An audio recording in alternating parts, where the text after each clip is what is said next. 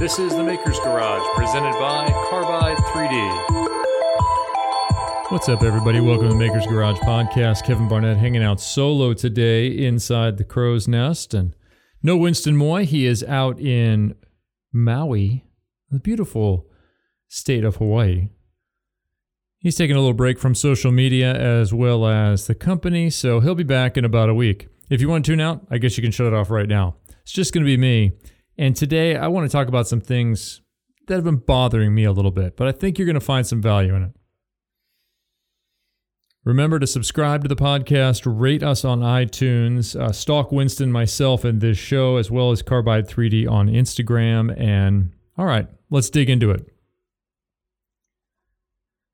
What's been bothering me is kind of across several fronts, and I'll talk about that and then how to push back against it and what I think real value is. The, the world writ large is empowering terrible ideals. Terrible ideals and ideas, both critics and experts, the Twitter and comment sections of the internet. Companies constantly reacting to the ramblings of the least productive aspects of human behavior. Now, you might just say people, but I think we all have some thoughts that are less than ideal and less than productive. It's a question of do you choose to express them? Do you choose to send them somewhere? That's up to you. Some people do, some people don't. I think increasingly people do. And you see this show up in a lot of ways. Because I know one fact that isn't listed here on this picture, in this video, or on this broadcast, everything else is invalid and I'm a genius. Because I noticed one error here, everything else is invalid and I'm a genius. Because I would have done it differently. Everything else is invalid and I'm a genius. You sensing a theme here? Are you catching on? First, don't ever do this, okay? Don't. Fight the urge. Hey, we all have it. You're right on something, somebody else is wrong on something. You have a better idea, in quotes, better. Yeah, we all have the urge. It happens. Fight it. I'm not saying you're going to win all the time, but fight it, please. Secondly, being an expert or a single skill person is not desirable anyway. That's not where you want to be. I come from the sports world, still do sports broadcasting. If you listen to the Olympic Games this year, indoor men's or women's volleyball, you'll hear me on NBC. That's your crossover fact of the day. But in the sports world, it's become this race to have one more obscure fact one more obscure fact does not make your opinion more valuable than anyone else's. It's come along with the rise of analytics. I know the stats, therefore, I know the future. I know more than you. I know what's going to happen. Wrong. You don't know what's going to happen. You know the past. So good luck affecting the past. Good luck with that. It's the rise of the stat troll. And you see this show up all over the place on sports television, sports talk television, whose entire goal is to have a moment where they make a declarative statement of correctness. There's no real contribution. There's no real contribution to whatever the medium or subject or field of study is that might be at hand. No. Just one moment of look at me. I'm so right right now. Look at look at this. I am right right now. It's a totally selfish act. There's no teaching involved, there's no desire to enlighten and educate. It's just self-focused. I know everything about this one thing, so just try and come at me. Just try. In fact, that's what I want. I want you to come at me and I want to be right. I want to check back on this comment. I want to check back on this tweet. Who responded to it? How can I show them they're wrong? Yeah, this is where this is where things are going in the sports world. To the creative world. I can do metric to imperial in my head. Watch this. I can price your products in my head. Watch this. You're wrong. Your products and your prices are garbage. I can redesign your subpar item right now in my head. and I can type about it. I can devalue whatever you were trying to learn by doing that project right now. Watch me do it with my magic keyboard. The rise of specialization. You know what specialization is? At its core, it means you know more and more about less and less until you know everything about nothing. Now, don't get it twisted. I know you're you're jumping at that one. Don't get it twisted. Competency, high level competency, is very much a desirable quality. Teaching is a desirable quality, the desire to teach. Thinking there is always something more to learn is a desirable quality. That's the kind of person that you want to be involved with. That's the kind of people, the kind of human thought process we need to encourage. Not I am right, you are wrong, but well, here's here's another way. Here's what I thought of without the devaluation side of things. I would ask the critics of the world can you, the critic, apply anything you know to make something or create something new? Can you analyze what's in front of you and come up with a new thought? Generally, no.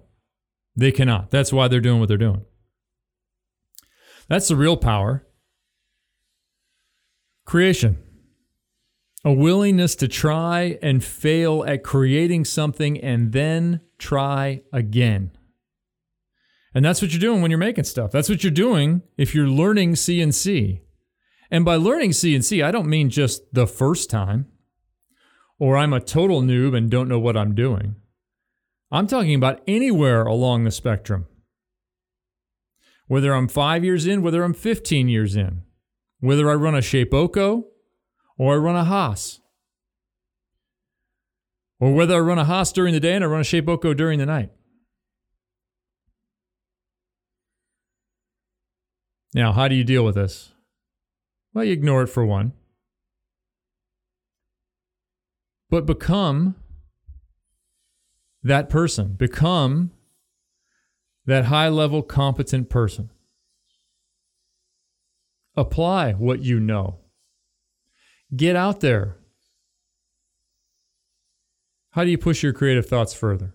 How do you push yourself further? So you've ignored everybody, but how do you go even further? Experience and time, I'll tell you that. Everybody loves to drool over the workshops that have everything. My grandfather's workshop had everything, everything you could ever want. That's built over time. Tools in a workshop, hey, 10 plus years. Buy as you need, not as you want. Um, well, unless you, you got the money to do the want, sure. But I like to buy as I need. I like to do projects where I get to keep the tools whether I'm making for somebody else or making for myself, but I, I get to keep the tools. So experience and time. And push yourself. Always try something new. Whether that's a material, maybe it's epoxy, maybe it's concrete, a particular hardwood, aluminum, brass, something else you haven't even thought of yet. Try new materials, try new things. Techniques. You see something cool on the internet? Go out and give it a whirl. Stacking plywood for panels, dra- drag bits on acrylic. New drag bit video out. Break stuff and fail. Make some things that don't work. I can tell you this it's a path to somewhere. It's a path to something that will work. It's just not working yet. So it's not that this project doesn't work or this project is a failure. That's not the stopping point of the sentence. This project is a failure right now. This project doesn't work right now. This light design is garbage right now. Come back and refine it. And you're going to break some stuff, particularly in CNC. You're going to break some stuff. It's going to be end mills that you're going to break. These aren't bad moments, these are boundary finders. This is you walking up to a fence that says, no access beyond this point. That's what that bit breaking, shattering, and your CNC continuing to run while cutting nothing because it left the head of the end mill behind. That's what that moment is. That's you walking up to that post fence with the barbed wire across it that says no access beyond this point. What's the first thing you want to do? You want to go beyond that point. That's the first thing you want to do. Well, what if I go on the other side? Is there something cool over there? When you break a bit, yeah, you're at that fence. Chuck up a new one. Expand your frontiers. Try again. Ah, oh, the bit cost me money. Yeah, I know. I know. You could sell something.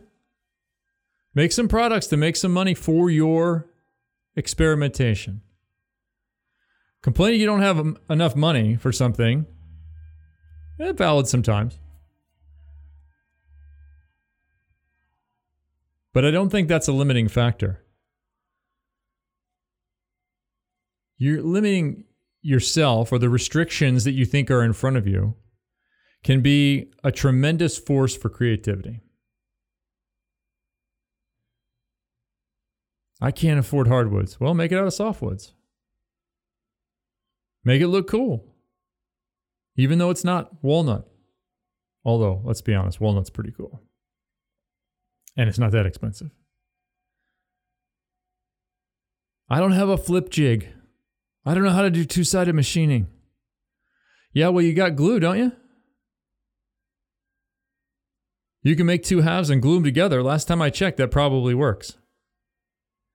My machine is too small. I love that comment on the internet. I could make that if my machine were bigger. Uh, yeah, you could make that anyway. Make interlocking pieces. Or their machines aren't big enough. Oh, okay. Who's got space for a 4x8 ShopBot? Not me. I don't have a whole garage bay to give to that machine or the money that I want to dedicate to that machine. I encourage you too to hang out with talented people. Find those people that are making stuff. Find those people that are putting themselves out there. Collaborate with them. I had a terrific project a couple years ago. A coffee table. Found a, a player who was actually an artist, had a degree in art from USC.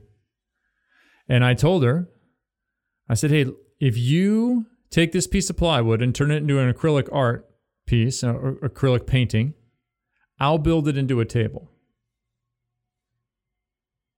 She brought me back a painting that I could never have made. And I think it took her half an hour, 45 minutes to do. Looked amazing, had texture, a little bit of depth to it. Amazing. So I took her talent and I took my willingness to kind of get out there and I made a walnut and maple frame for it. I made some steel legs out of salvaged steel from an old bathroom that had been remodeled at a friend of mine's house. Those are my legs. I made the base. I made the wrap frame around it, dropped the painting in there, and then I had enough of a ledge there to put glass in on top, and there's your coffee table. One of a kind, unique coffee table. Hung around in my house after I used it on a TV set. Hung around in my house for another calendar year till it went back on the TV set. Wasn't the plan. I'd planned to sell it right away. No one would give me what I wanted for it what I thought it was worth. All right, well, I'll hang on to it for a bit. Wasn't real convenient, sat in my living room. I already had a coffee table, so I had two coffee tables. A year later, back on the set, can I buy it? Can I buy it? Got a client, bought it for more than I wanted originally for it. Because now I've been on the TV show twice, so in my mind, it's worth more. They bought it. They love the thing. Love the thing. Hang out with talented people. Collaborate with talented people. That's important. That will influence your thinking. People always ask, what am I going to make with a CNC machine? Frequently, that's the question. But you can apply that to any tool. What am I going to make with this saw? What am I going to make with this whatever you can find in a hardware store? When it comes to CNC, what am I going to make with this CNC? Wrong question. The right question is how is this machine going to change the way I think? How is getting in the CNC world going to change the way I think? How is being in touch with talented, collaborative people going to change the way I think? How is that going to alter what I am capable of? There are the questions you should be asking. More importantly, experiencing, not even worrying about it. Find your most talented artist friend. Say, hey, do a drawing. I'm going to put it on a piece of wood. We're going to make something cool. You can do that. You get somebody in your life who can draw for sure. A little bit ranty today. Winston's not here to take down the temperature. We're going to keep trying to give you these short bites, something for you to do headed into the weekend. Got a video coming out tomorrow, one day build from into the software all the way to finished product in what could be your Saturday, part of your Saturday. And by Saturday, I mean like five hours, something like that, four hours. What you have if you have other things to do on the weekend if you have other people you want to spend time with, if you have children, we're talking about what you can actually do on a weekend day from concept to reality. One day build coming out tomorrow. Check it out on the Carbide 3D YouTube channel. Here's your homework make more, design some more stuff, share it, give something away to see the joy on someone's face when you give it to them. Doesn't even have to be big or complicated, just has to be something that is intrinsic to them that says you thought about that person. Go and do it. You have your homework. Tag at the Maker's Garage on Instagram. Tag us in what you made and what you gave away. Heck, tag us with a picture of the person you gave it to or a video at the moment you gave it to them because that to me is the fun. I love the reveal. I love when people love the things that I made, that I made for them as a joke that shows I understand and was thinking about them, or as a serious, here is something I think you will really value. Shoot that at the Maker's Garage on Instagram. Send it to us. Subscribe to the podcast. Follow Winston on Instagram. Follow me at Big Barn Design. That's my design Instagram. Follow at Carbide 3D. We're posting up stuff, anything from vi- videos that are upcoming to whatever else it is that we're doing here in the shop, products, and content. Go do it. Make more. Share it. Kevin Barnett, out. See you in seven.